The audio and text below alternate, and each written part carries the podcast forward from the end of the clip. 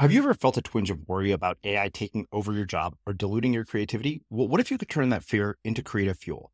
We've just published an amazing new ebook called The Four Keys to Success in an A I World, and this is more than just a guide. It's a deep exploration into the human skills that A I can't touch, the skills that are essential for standing out and thriving, no matter how much technology evolves.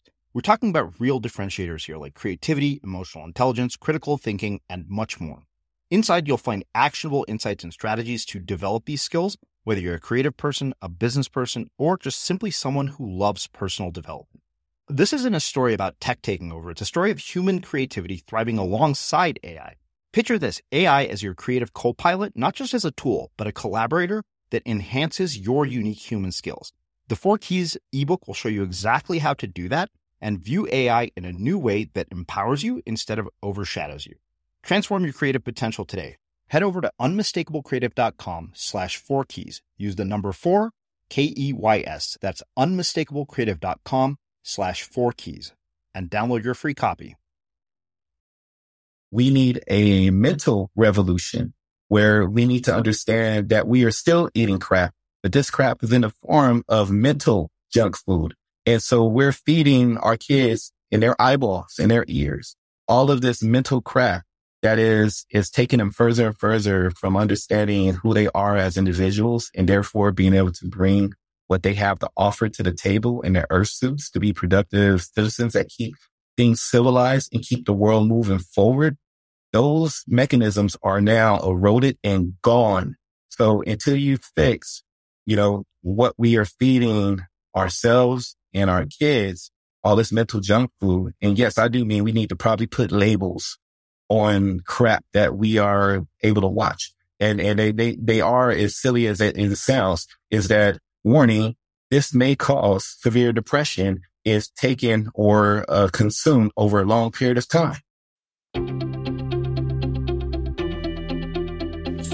I'm Srini Rao, and this is the Unmistakable Creative Podcast, where you get a window into the stories and insights of the most innovative and creative minds who've started movements, built thriving businesses, written best-selling books, and created insanely interesting art. For more, check out our five hundred episode archive at unmistakable creative dot com. Steve, welcome to the Unmistakable Creative. Thanks so much for taking the time to join us. Oh, man, my pleasure. Thank you for, for having me here. I'm excited about this opportunity. Yeah.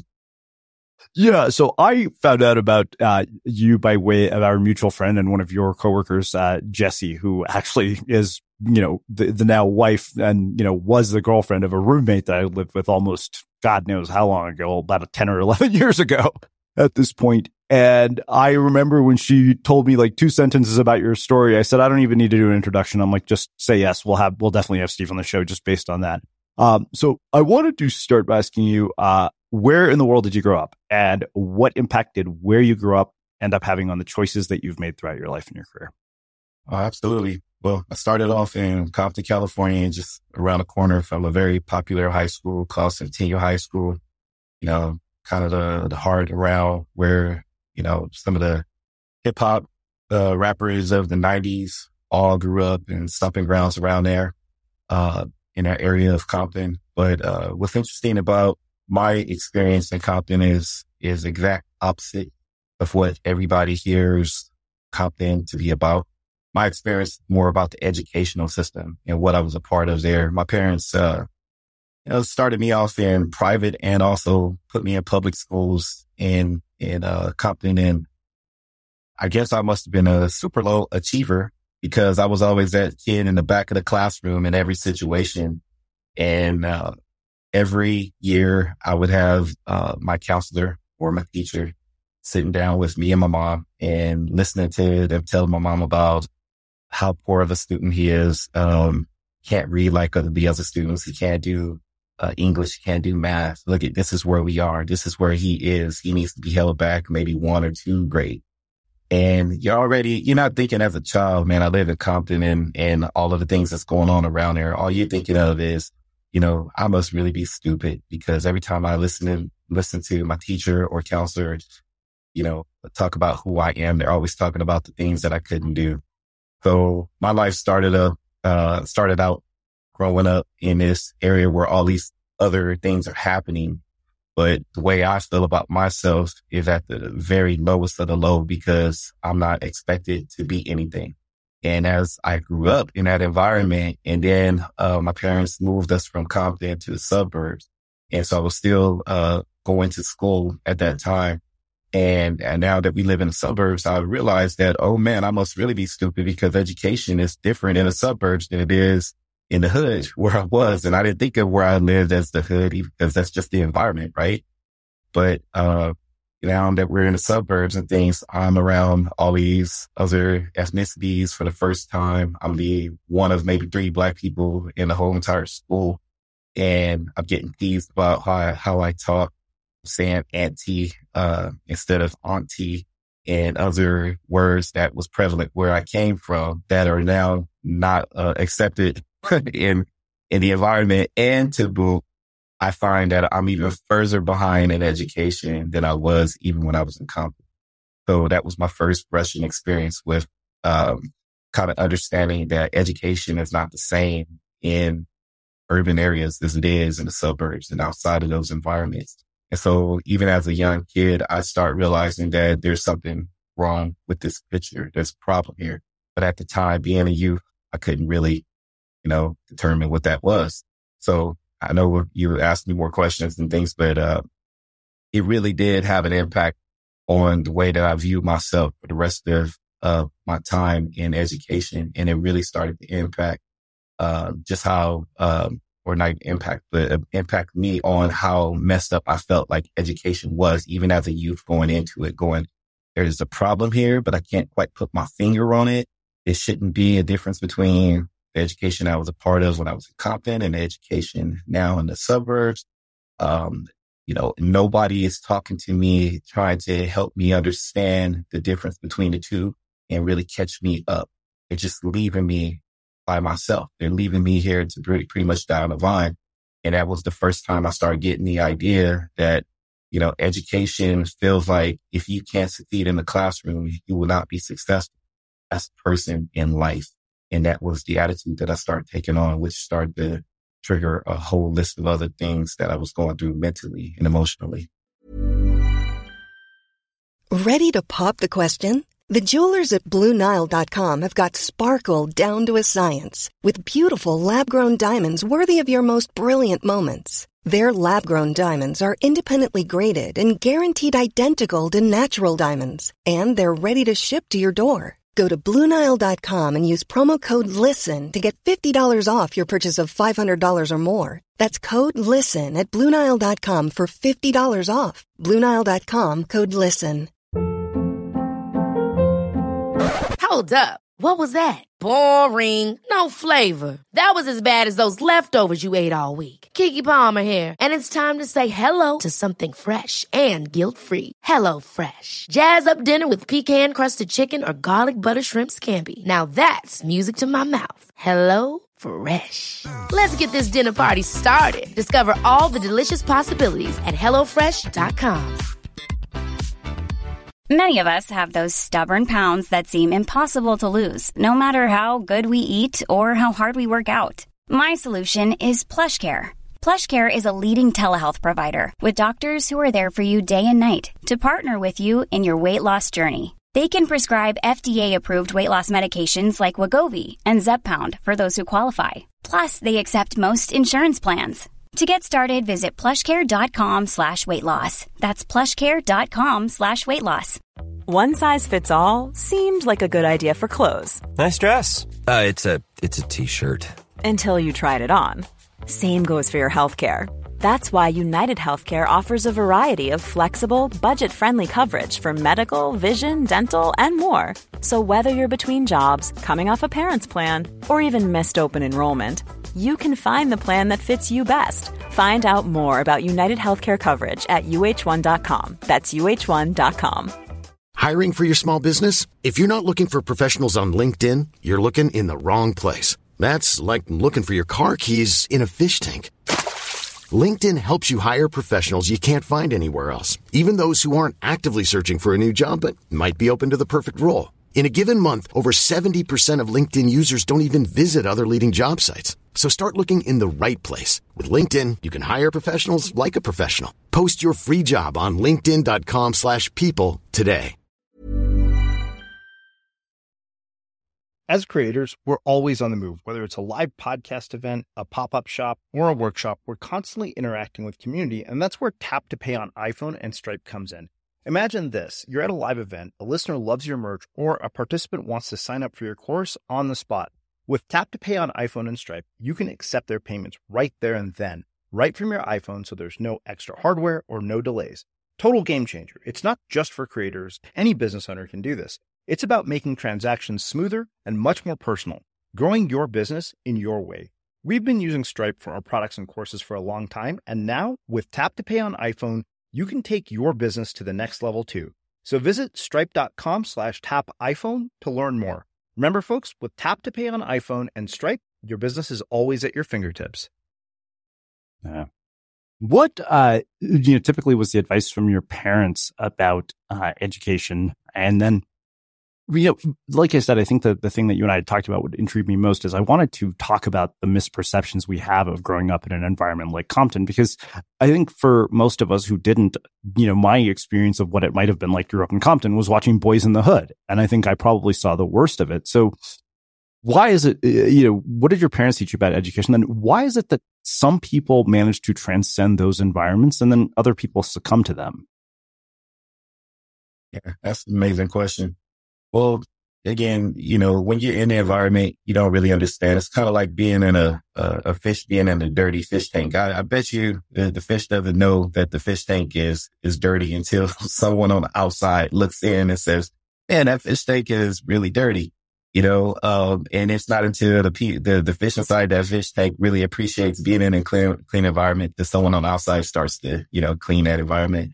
And so being in, in, in Compton, you know, you didn't really, you know, look at things as being, this is really, really bad. You just felt like this is just where I'm at. And this is just what it is. And you're not being able to, you know, have a perspective of looking from the outside in, you know, because you're in it.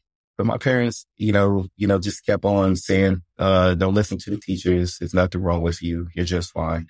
Uh, you know, and I remember hearing my mom even say to my teachers, oh, he don't need to be held back. He's fine. You know, but I'm trying to figure out, you know, if someone has to say that I'm fine, you know, then I must not be fine. So what the, what the heck is going on? You know, but my parents was always just, well, my dad, my, my mom, uh, she was the one that was uh, a part of that process. Even though I had a fire, father, he was an alcoholic, and actually he would call me brain dead. Uh, especially as I got a little bit older and we moved to the suburbs, he became more of an alcoholic. And then uh, he would, um, you know, really, um, I, I think, emphasize the way that I felt the teachers felt about me by some of the things that he said, you know, your, your brain dead. And, but it was always when he was intoxicated, he would, he would talk like this to me. But my mom just maintained, there's nothing wrong with you. You got to keep on going. But, you know, uh, to that second part of that question, you know, that, that desire to transcend, you know, your environment kind of speeds me up in my own personal story to when I was around about thirteen years old. And I remember uh I was going to take this test. And I love education, by the way. And for all the listeners who are, you know, hopefully you resonate with some part of the story today. But for all listeners who, like me, felt like you didn't have any, you know, connection in education and that you were outcast and left, you know, to be on your own. And you're just trying to find your way socially and emotionally, and also trying to figure out, you know, how does this educational thing, you know, help you get to where you want to be in the world? Or maybe some of the of us is going, just F it. I'm just going to do me because this is not making any sense. You know, and that's all of the feelings that I was feeling at that moment. But when I was about thirteen, I remember, um, you know, I had worked real hard in education. I tried really hard. I wanted to be smart. You know, it just wasn't happening. I remember taking a test. Uh, it was an algebra test. It was on a Friday. Um, I was a football player and had on my jersey and ready for the game that night, Friday Night Lights. And Uh, we took this test on that day, and I said, you know, I studied for this test. I gave everything that I possibly could. Not that I hadn't before, but I put a little extra into it this time. And I remember taking this test and feeling really confident that I, um, you know, passed this test. And I remember, uh, you know, begging the teacher, um, you know, weeks and weeks and weeks, please grade this test so I can see how I did. I think I really did, I did a great job. And It was the next several weeks until he re- he he recorded the grades. And I remember it was another Friday, and he came to um, down the aisles handing out everybody's tests, and I was excited. Uh, couldn't wait for the game that night. That it's going to start out great with a uh, with a great uh, test score and everything. And he finally got to my desk. I was always in the back of the classroom, so I was fed there. Um, asked many questions. Uh, I slowed teachers down because of how many questions I would ask and trying to understand what was going on. But I was sit there. I was placed there. Um, he finally came to my desk. I remember with anticipation him putting my my paper upside down like he did everybody. But he kept on walking, and I'm going, why is he keep on walking? He should be excited for me. I've bugged this man for the last two, three weeks uh, to, to, to grade my tests. And here, here he should be congratulating me on how well I did. And I turned that test over, big fat D. And I couldn't, um, you know, didn't wipe away the tears. Uh, they were coming so fast. And emotionally, I felt like, man, I'm a failure. So shortly after the bell rang, I went out to, I was first one out the door.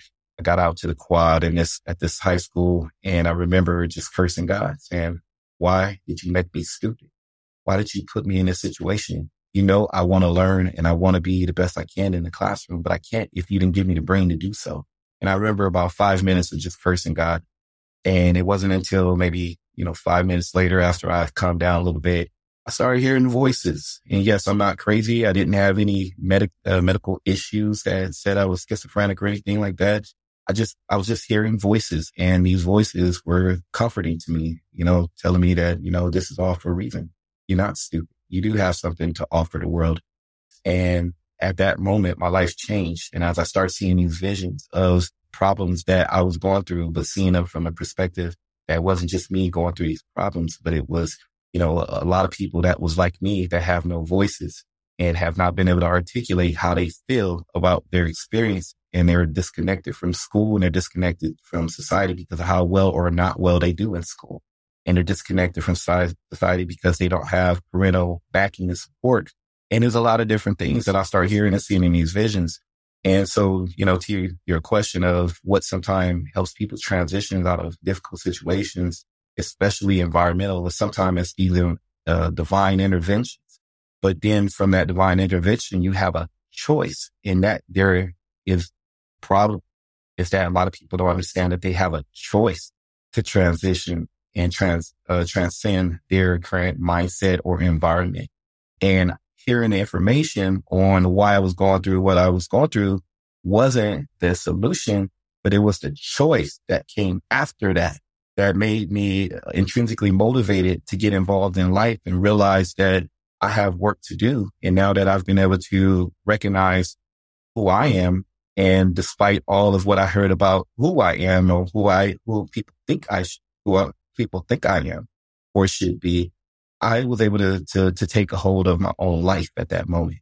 And that there is a problem that we see in society today. People don't understand they have a choice. Therefore, they're not taking control of their own life. They're letting, you know, other people, you know, pretty much control their life. But I made that decision on that day, and that's what helped me transition, transition and transcend from my, my environment. And also my mindset from being a victim, actually, you know, being somebody of importance and who had a purpose in life all of a sudden. Yeah. I mean, you basically got this limiting narrative from teachers that you weren't smart, but uh, I'm what is it that other kids experience that leads to these horrible things like a school to prison pipeline?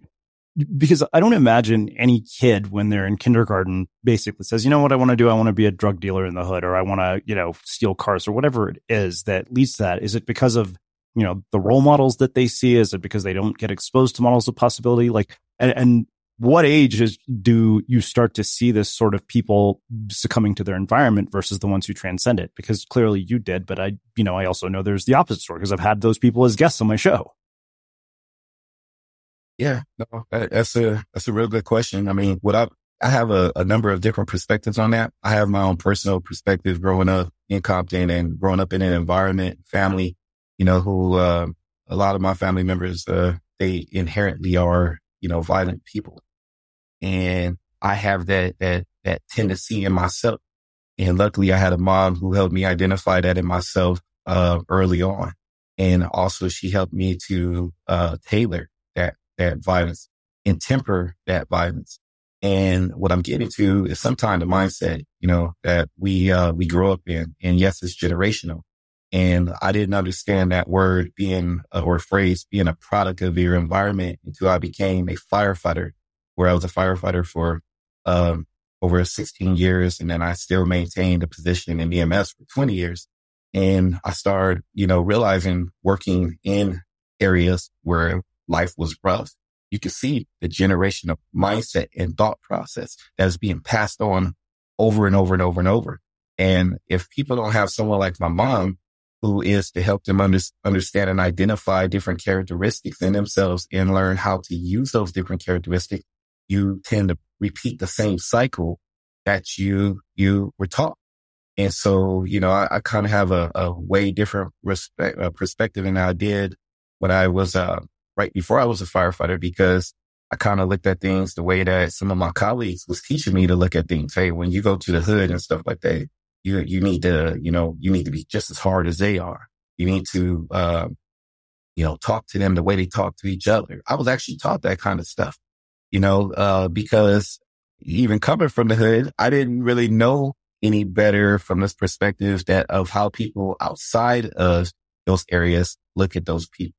But it wasn't until, you know, many years passed and I was a fireman for a while, and you're running on the same people and the same calls and the same environments over and over again, you start realizing and you, you're seeing these people grow up in this mindset that they were taught these things, you know? And the, the, the problem with it is that there's nobody to help them understand, you know, what's going on, what's really going on. And more importantly, who you are, and that you are who you, you know, desire to be. But I first need to tell you or teach you that you You need to be, you need the desire to be somebody that's going to be productive in society versus someone who's going to be destructive in your own community, you know? And if I, if I didn't have a mom the way, a mom like I had, you know, I would have repeated that cycle as well.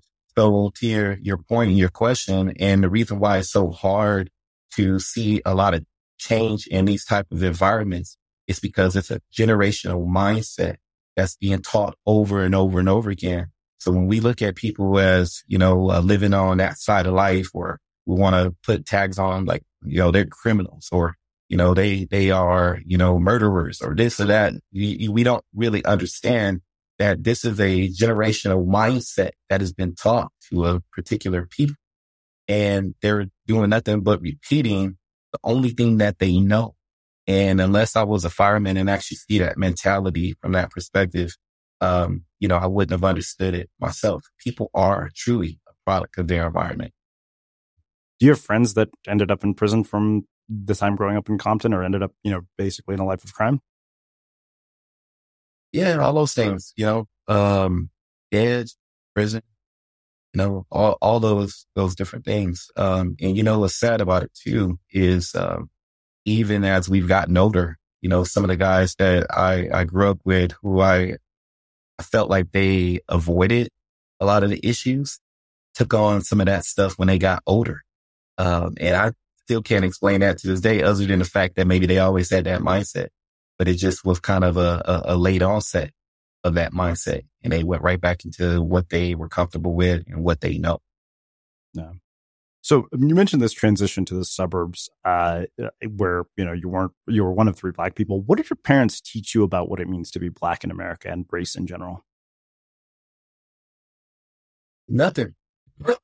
Nothing. Oh, man. Uh, actually, absolutely nothing. Um, yesterday was Martin Luther King Day. Uh, I've, I've spent more time teaching my kids what it means to be Black and Black, Black in America than I ever had any education on, even at school, you know, even in, uh, when I was living in Compton and in, in the environment, we had parades, we had, you know, uh, moments where we revisit, you know, uh, African-American people and their accolades, accolades of what they've been able to accomplish, and we'll do reports on them. And that was the extent of it. Um, but I, I had no training whatsoever from my parents. Hmm. Well, you know, one, what are you teaching your kids, and, and what do you want people listening this to to this to know about it? Because, you know, this is a question I've asked a lot of people. We, in fact, did an entire episode um, where we basically, uh, right after all the George Floyd stuff happened, we have an episode about what it means to be Black in America. And it was really shocking to hear some of the things that people said, especially when we put them all together.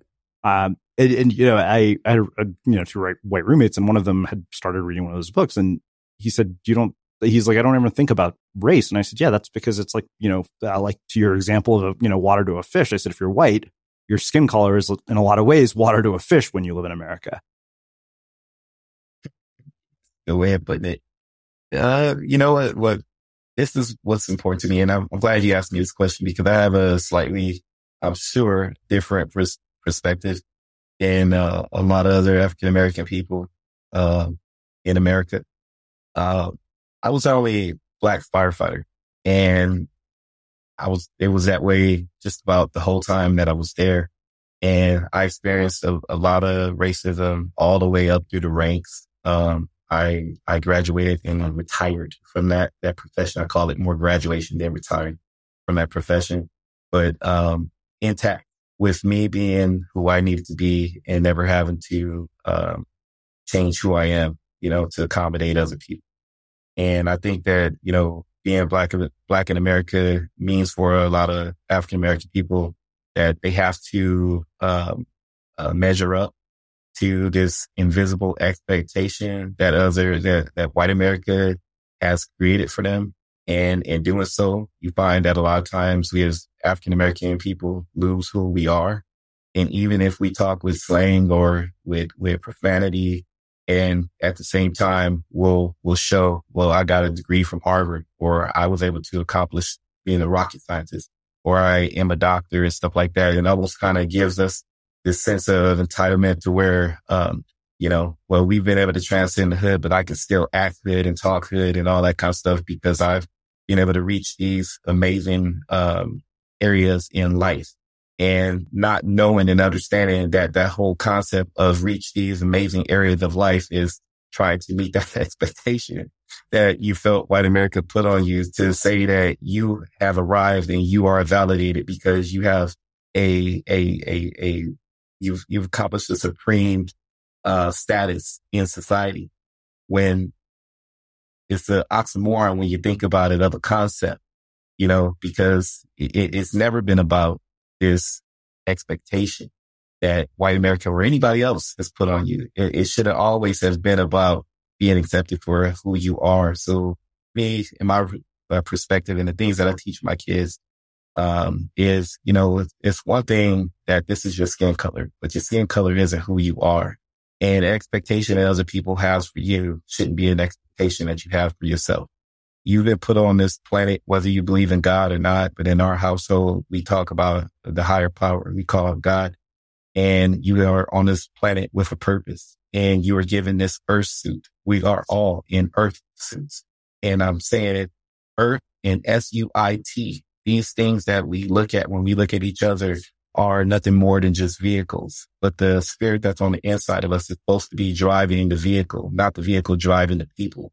And so when you hear, you know, a lot of us African-American people talking about what we've been able to accomplish and what it means to be a black in America, and it comes with politics. It comes with, you know, how uh, extrinsically how other people feel about us. That's not really answering the question on what it means to be black in America, because it should be, what does it mean to be black in America? What does it mean to be white in America? What does it mean to be white and black in the world? And that goes for every ethnicity, and understanding that when you're on this planet, you have one job, and that's to live out your purpose. And it doesn't matter what earth suit that you are residing in at the moment. Your job is to take that earth suit and find what characteristics and capabilities it have, and then be able to use those capabilities and characteristics outside of yourself to benefit and love the people around you. That is what it means to be black or any other ethnicity in America. And if you fall short of that, you fall short of living. You become just an existence. And as we have found over and over and over, and with exception, of course, of those who have reached high levels of what this society, this America calls success, we remember those people and what they've done, but we should be looking locally at what we are doing and the legacy we're leaving behind for those generations. Full circle here. What I'm talking about is when you ask the question of um, how and what makes and allows people to transcend their environment, it's the mere fact that they start getting an understanding of who they are and what their purpose on this planet is and the type of legacy that they want to leave. And hopefully it's a positive legacy that helps the generation after generation behind them see the sacrifices and things that they made and taking full control and responsibility for who they are, and then taking those attributes that they are able to provide and making the world a better place than when they first started. That is what it means to be Black or any other ethnicity in America, which means, again, it doesn't matter what color you are, because it's an earth suit. It's, it's just an outward exterior of a vehicle that you are been given the ability and opportunity to reside in. That, that's all it is. Imagine the softest sheets you've ever felt. Now imagine them getting even softer over time. That's what you'll feel with Boll and Branch's organic cotton sheets. In a recent customer survey, ninety-six percent replied that Boll and Branch sheets get softer with every wash. Start getting your best night's sleep in these sheets that get softer and softer for years to come. Try their sheets with a thirty night guarantee. Plus, get fifteen percent off your first order at boll and branch dot com. Code BUTTERY. Exclusions apply. See site for details. When you're ready to pop the question, the last thing you want to do is second-guess the ring.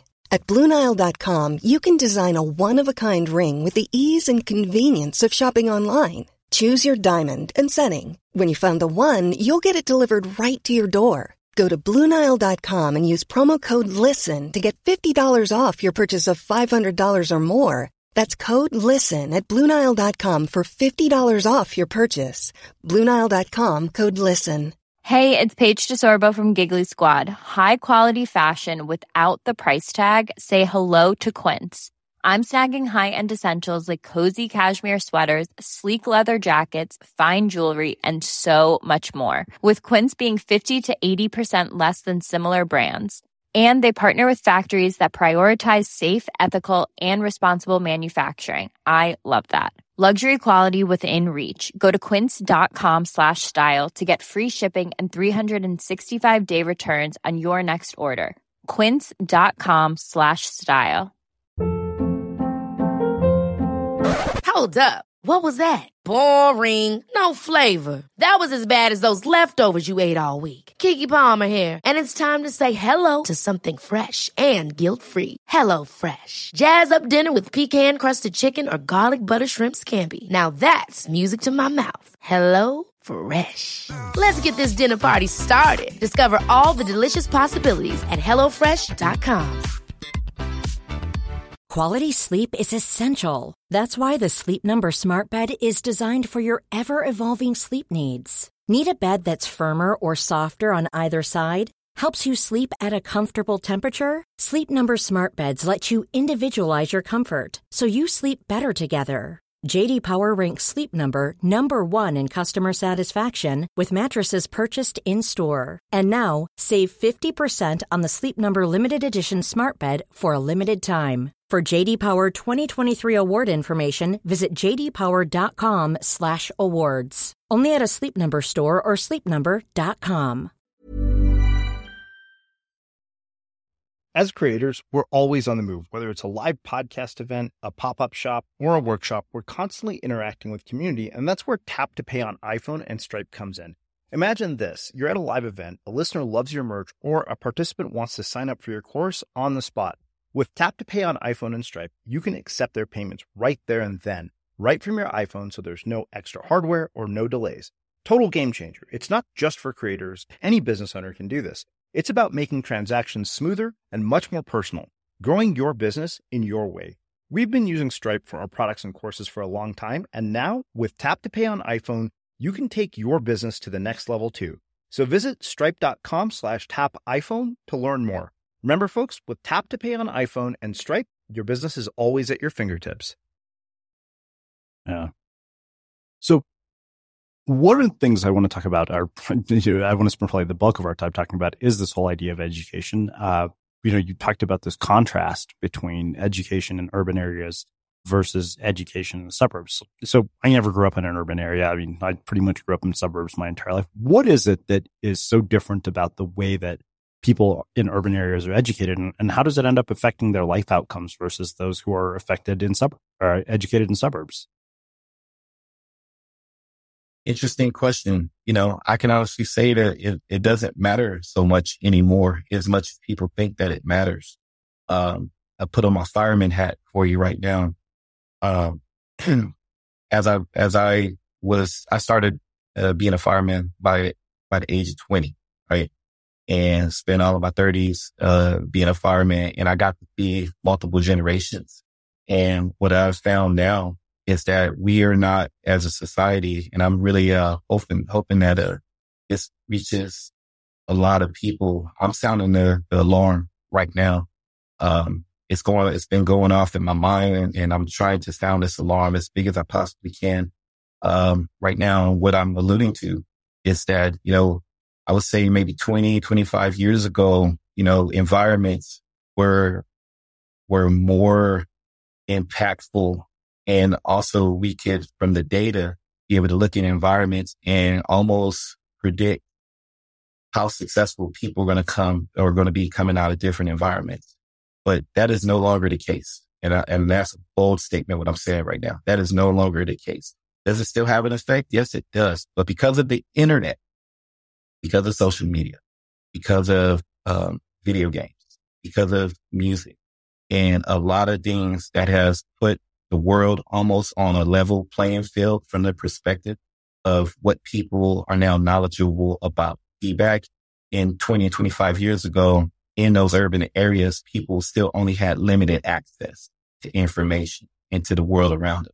That is no longer the case. So now that everybody has uh, almost equal access to information, and not necessarily education, but information, it has put everybody on this playing field where everybody is becoming screwed up all at the same time with the same information. And so as a firefighter, now what I want to give you guys some alarming information here. This is, this is earth-shattering, okay? My first five to ten years of being a firefighter was about, you know, um, fighting fire. And it was about those, those divides in the slums and the suburbs, all of every, all of the different areas that I worked. That was the topic.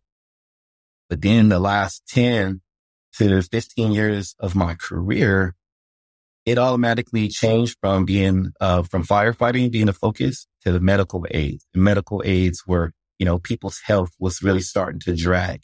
And then the la- the latter part of that ten and twenty years, it became about mental health.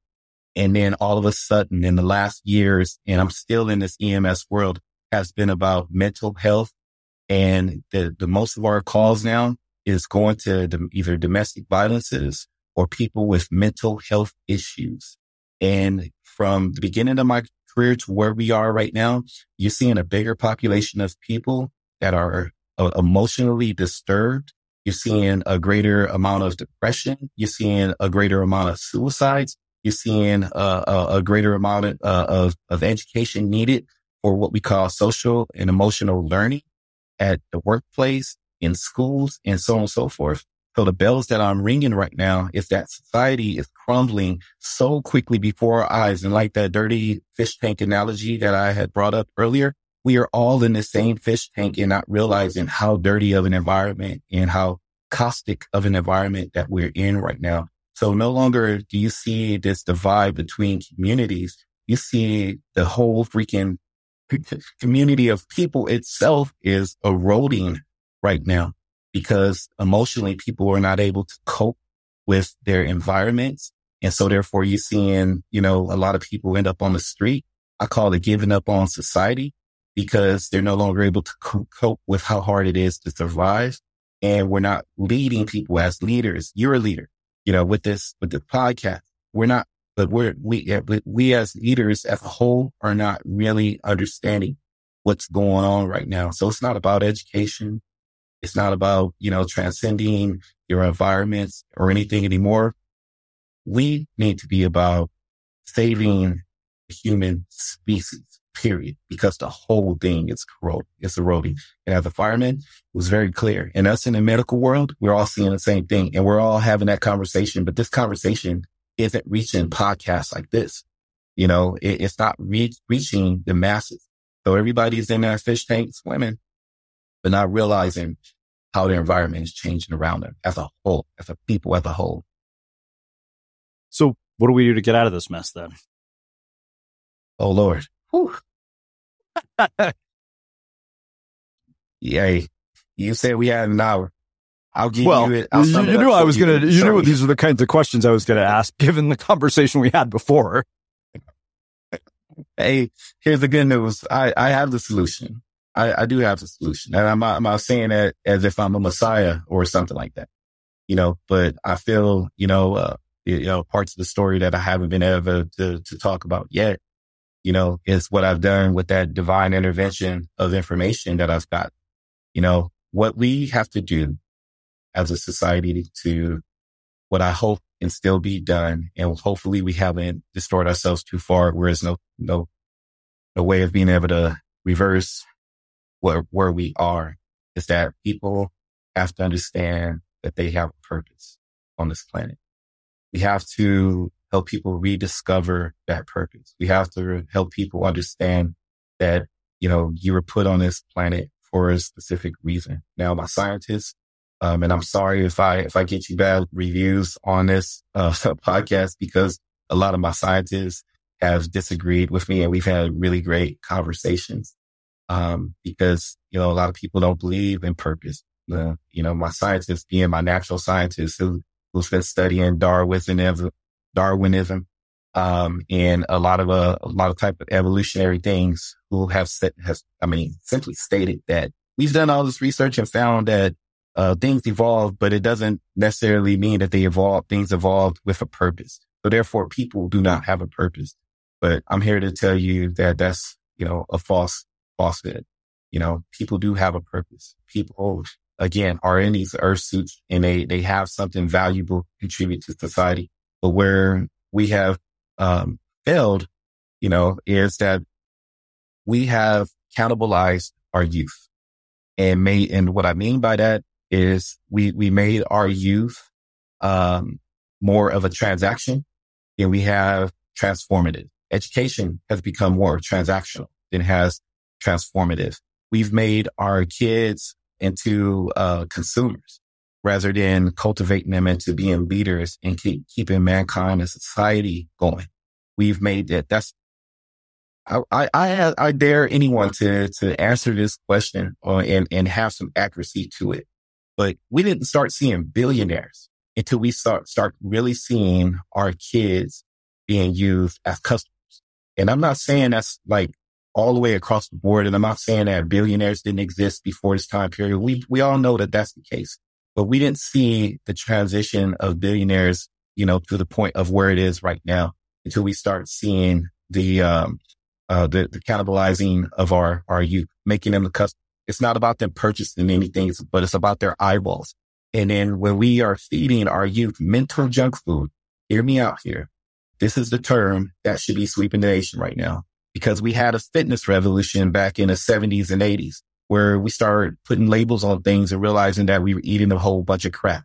But now we need a mental revolution where we need to understand that we are still eating crap, but this crap is in the form of mental junk food.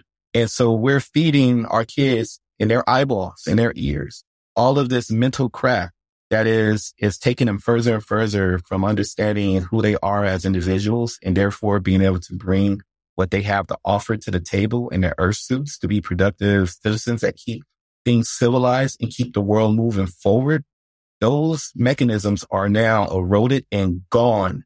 So until you fix, you know, what we are feeding ourselves and our kids, all this mental junk food. And yes, I do mean we need to probably put labels on crap that we are able to watch. And, and they, they, they are as silly as it, as it sounds, is that warning, this may cause severe depression is taken or uh, consumed over a long period of time.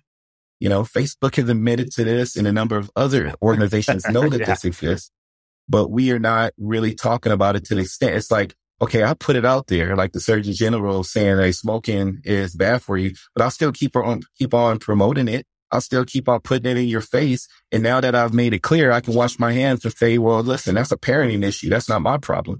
I need your kids to keep looking. And why am I going to go out of business? Because you don't know how to control your gambling, how you control yourself, right? And I threw that gambling in there too, because it's the same concept with that is where we are right now. So you're, you're talking about, you know, a problem that some people think that's insurmountable.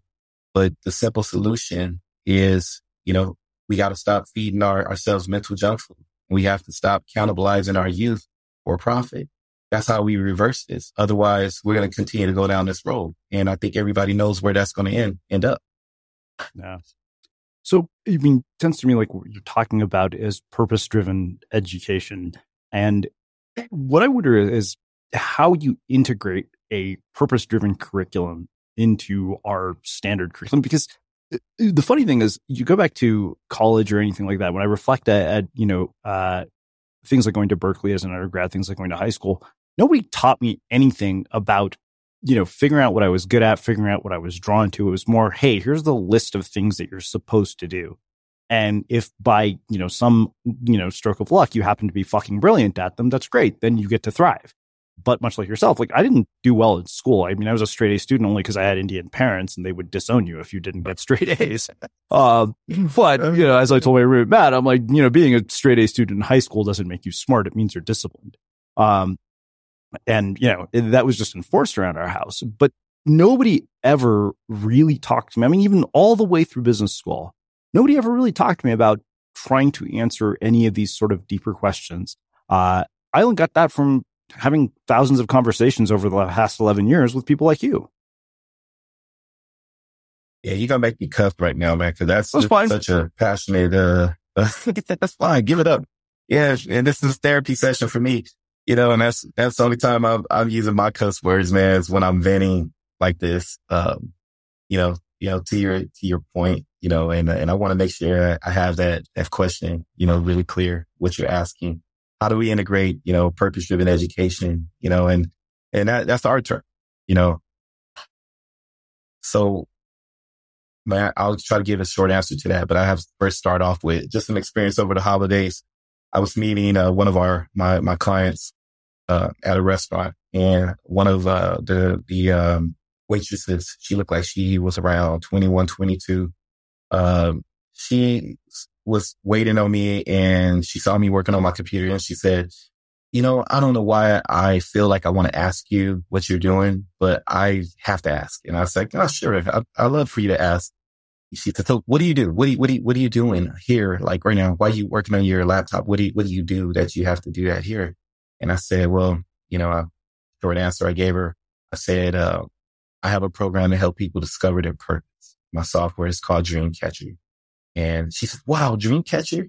You mean you actually help people, you know, find and discover their dreams and actually catch them? I said, yeah, absolutely. And I saw her face light up. And then the next words out of her mouth was, you know what makes me pissed off? I said, oh, whoa, whoa. Yeah, what makes you pissed off? She says that this is the first time that I'm hearing about someone doing this, you know, helping people discover their dreams. And here I am going to community college and going to school trying to figure out what am I there for. And I'm doing good in school, but I just can't realize, I don't realize why I'm there. I'm go, I'm about to transfer over to uh, U C L A, and I'm going to go there to do more of the same, of not knowing where am I going? What am I doing? How come I've never heard of you before? And she's coming at me pretty hard, but I understand where she's coming from because like I said, you know, this is where I really start getting pissed off and talking about this, but I'm hearing this all the time from adults and young people saying, when are we going to start focusing on us in school? When is education going to be about us and not about what, what other people think that we should be doing? Why am I taking all of these stupid assessments that are taking my personality traits and my characteristics and then telling me what I should do when nobody's asking me to ask a question on who am I and what I should be doing? And why isn't, and, and by the way, why isn't anyone teaching me who I am or helping me understand who I am? How come I'm doing all this math, but I'm not doing anything that's helping me understand who I am, you know? And that, long story short, and also full circle conversation would also spark me when I was a youth thinking that same exact thing over twenty some odd years ago, thirty some odd years ago, you know, of why isn't, why aren't we, you know, helping people, especially our young people, understand who they are. So purpose-driven education is about helping people understand that before we start talking about even your academics and before we start talking about a career path, just burns me up that we're we're so quick to try to push kids into a job or to a freaking school. But before we do any of that, we haven't done the very basic. It's going, it's like going from A to Z and starting at, at, at D or E, F, G, where the, the first thing that we should be doing is helping them understand who they are. And at least if they don't have a clear understanding just yet, you still have to open up the door and give them that opportunity to start discovering it. Because here's the thing. Here's the magic. Here, here, here's what is transformative in that thought process. When students are and young people are starting to understand who they are, they start latching on to characteristics that they didn't know that they had. And when they start latching on to those characteristics, they will then start looking at the world from a different lens and trying to figure out what the freaking world needs, and then starting to re- look back inside of themselves to see how they can fit those needs. So just like what we say with invention, you know, the mother of invention is necessity. The mother of freaking living is necessity. And we are humans who have built in within us those, uh, those abilities to fix and correct things, but we have disengaged and disabled those mechanisms and people. And so if we don't go back to purpose-driven education, which starts from students doing self-exploration before we start doing career exploration, before we start doing all of the other things that is going on that we, we as adults and adult leaders think that they should know. Um, you know, this is, this is where the problem is. So that's what purpose-driven education is. Before I let, before I get back to you on, on, on this. Yeah, I was, it, it was amazing. Yesterday I was, I took my kids to Disneyland and, um, we, we had a great time and I, we, we briefly walked past this parent who is at Disneyland with us, and their child is on their iPad, and I noticed they're watching YouTube. And I'm thinking to myself, how in the hell are you at Disneyland with all of this magic going on around you? And you think it's okay to have your child, instead of, you know, absorbing and soaking in this experience, they're watching YouTube on a freaking iPad. That was, to me, just to sum it up, where we are as a society. And that's the lack of purpose-driven education. And it starts very early. Yeah.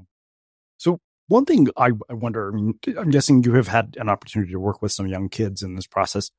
What is it like when you talk to a young kid about purpose? Because I kind of wonder what I would have done, you know, if you'd asked me about this when I was in sixth or seventh grade, because, you know, Indian family, I'd been so conditioned to believe that, you know, I'm supposed to go be a doctor, lawyer, engineer. You know, uh, it, I always jokingly say the Indian parent motivational speech is you can be any kind of doctor, lawyer, engineer you want to. Uh, but right. You know, when you talk to a young kid about something like purpose, what is that experience like? Like, what do they say? Oh, man. It, again, that I, I know you're asking this question so I can give information, but I hope, you know, anyone listening to this, you know, I, I, I hope you are asking people around you to, you know, what's your purpose? What are you on this planet to do? Freaking such a simple question. And when I ask, you know, the, the youth that I've been exposed to, which in the thousands right now, our software has helped thousands of students discover their purpose. I have helped thousands myself to help young people discover their purpose, because I speak and I also do personal, um, sessions one-on-one with youth. I have youth right now that follow me wherever I go. So I feel like uh, sometimes uh, the, the the Pied Piper, you know, of, of young people. And what it is, Srini, is, is when you start asking those type of questions, you open up uh, a kids to a world that didn't know they didn't know exists. But I'm seeing their eyes light up as if they was in that that uh what we used to call, you know, twenty years, fifteen, twenty years ago, Toys R Us. You know, kid in the toy store. Pretty much with, with all of this wonderful things around them, and they're seeing a, a, a world of things that they can do because of all these wonderful toys. Well, that's the same look in their eyes that they get when I start asking them, what do you think your purpose on this planet is?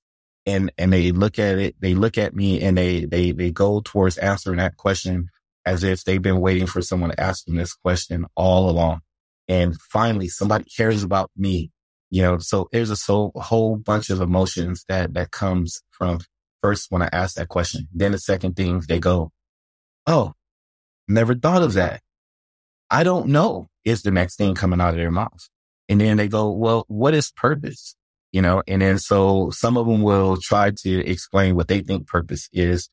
Uh, but then I give them a definition that they can latch onto in, in our program and our software that we've created. The way that we break down purpose, it's, it's not a religious thing. It's not a philosophical thing. It's a very humanistic, very tangible, humanitarian thing. And it's three verbs: give, show, connect. And it goes like this. So what do you have to give or show, or how can you connect with the world around you in love in return for what you want out of life? How can you give, show, and connect in love in return for what you want out of your life? When I put it to them that way, everyone latches on to either having something to give, personality trait to show, or a way of being able to connect. And then being able to take those three verbs, analyze it for themselves, look within what their attributes are, and then pick one, a combination of those or all three of those, and figure out how to apply it in a way that makes them feel fulfilled. Because that love word is, it's got so many things wrapped and so many individual adjectives wrapped into that word love. We just sum it up with the word love. But in that love, there's motivation, intrinsic and extrinsic. In that word love is a desire. In that word love is passion. In that word, love is sacrifice. And so students, when they're able to latch on to those three adjectives and they think about that word love, and then we do break down love in that way so they can understand, then they're able to take that process and then start thinking about, well, okay, so I figured out what I want to do. And we call this internal G P S. Yeah, I've, I discovered what I want to do. And then I re, I re, uh, verse engineered on how I'm going to get there. And I love the process and how I'm going to get there. And I love the people that I'm going to help once I get there. And I love the way that I feel when I do what I do. Um, but now I got to have that one last component, which is that, okay, what do I want out of it? And now all of a sudden, when they put all of these three things, these three components together, they've built for themselves a life. And that is worth a billion dollars in itself, to see just one kid start to manufacture a life based off of what they believe their purpose is, and then how they're going to get there and why they're going to do it and the fulfillment that comes with it. And then you mean to tell me that I can actually have a family that I can support on that passion, on that purpose, on that love, and do what I want to do and affect the world the way I want to affect them? Oh my gosh, you just changed my life. That's how we've been able to change lives. That's how I've been able to change lives. And it's been given to me as a gift to be able to give to the rest of the world. And if we can just reproduce that process in every one of our youth, this is when we start reversing what that massive problem is that we was talking about earlier. Wow. Um, you, you kind of left me speechless. There's just so many gems in here that, uh, you know, I feel like we could do an hour on each section that you talked about. Um, so uh, I have one final question for you, which is how we finish all of our interviews, The Unmistakable Creative. What do you think it is that makes somebody or something unmistakable? That's an easy, easy question. Um, you being an individual and understanding who you are. That's what, that's what makes people unmistakable. Um, I know you could appreciate, and you've seen us more times than you care to probably even uh, admit to as well. But we live in a world of, of zombies right now, you know? Um, I think that uh, Hollywood has done an excellent job of entertaining us with what we really look like as a society. We, with exception of the makeup and the paint that makes us look lifeless and like we um, are the ugliest things ever created out of someone's imagination, we are all those things that a zombie is, with exception of what, what that final look uh, looks like. Everybody latches on to the gruesomeness of what that looks like, but nobody takes a, a, a moment to sit back and think that everything that uh, uh from conceptually what a zombie is, which is somebody who's walking around with life without a life, um, which means they have no purpose, uh, which means that they, they are all the same, almost like they've been cloned, and they act like everything else around them. They, they've taken hold of the environment and made it they're themselves part of the environment. So you can't tell them apart. So we'll run from all zombies, but we won't sit there and look at individual zombies and go, well, you know, this one's kind of cute, or this one actually has a, uh, has some other uh, abilities. Maybe I just chain them up and make them, you know, do this for me or do that. You know, uh, we, we don't, we don't look at things like that. We see everything as the same. We see all the zombies as the same. And that's how you and I and people on this podcast, I hope, will start looking at the world is that we are a world full of zombies. And we, we don't have a such thing as unmistakable when it comes in terms of differentiating people. And I don't care how creative people can get or what things people can get into that, you know, helps them sustain themselves financially. If if we as, as humans aren't doing what we need to do to really maximize while we're on this planet and we're not doing those things, give, show, and connecting and love in return for what we want out of life. And just in that order, it's hard to be unmistakable, you know? And so I feel what I see as unmistakable now is the people that I'm constantly around that have discovered or who were in the process of discovering their purpose. And they're living this uh, life and the journey that comes along with it. And that transcends, you know, our entertainers, that transcends um, a lot of the things that we see and em- emulate. Are you as an individual? And what are you doing to make sure that when you close your eyes for the last time, that you've made this world a better place than what you, you left it? And not, not, not only do you think that, but the people around you think that and will say that at your funeral. That's what it means to me. Amazing. Um, well, I can't thank you enough for taking the time to join us and share your story, your wisdom, and insights with our listeners. Where can people find out more about you, uh, your work, and everything that you're up to? Yeah, thank you uh, for asking. Dreamcatcher program dot com is the website. You can go and see our software uh, that we call Dreamcatcher. And then I would love for people to respond to me both positively and, and I don't ever look at it negatively. I, I, I hope I do get some hate mail on this. You can reach me directly at steve at dreamcatcher program dot com. You know, because I love always to get in and engage in conversation about these deep things that are affecting our society. Um, I have nothing against people that, that are capitalists, and I'm a, I'm one of those people too. But you know, um, too much of anything is a is a problem. You know, so please reach out to me uh, in either form. You can find me on the website, or you can find me at Steve at dreamcatcher program dot com. Thank you guys for this opportunity. Imagine the softest sheets you've ever felt. Now imagine them getting even softer over time. That's what you'll feel with Bowl and Branch's organic cotton sheets. In a recent customer survey, ninety-six percent replied that Bowl and Branch sheets get softer with every wash. Start getting your best night's sleep in these sheets that get softer and softer for years to come. Try their sheets with a thirty night guarantee. Plus, get fifteen percent off your first order at bowl and branch dot com. Code BUTTERY. Exclusions apply. See site for details. Even when we're on a budget, we still deserve nice things. Quince is a place to scoop up stunning high-end goods for fifty to eighty percent less than similar brands. They have buttery soft cashmere sweaters starting at fifty dollars, luxurious Italian leather bags, and so much more. Plus, Quince only works with factories that use safe, ethical, and responsible manufacturing. Get the high-end goods you'll love without the high price tag with Quince. Go to quince dot com slash style for free shipping and three sixty-five day returns. Hold up. What was that? Boring. No flavor. That was as bad as those leftovers you ate all week. Keke Palmer here. And it's time to say hello to something fresh and guilt-free. HelloFresh. Jazz up dinner with pecan-crusted chicken or garlic butter shrimp scampi. Now that's music to my mouth. HelloFresh. Let's get this dinner party started. Discover all the delicious possibilities at hello fresh dot com.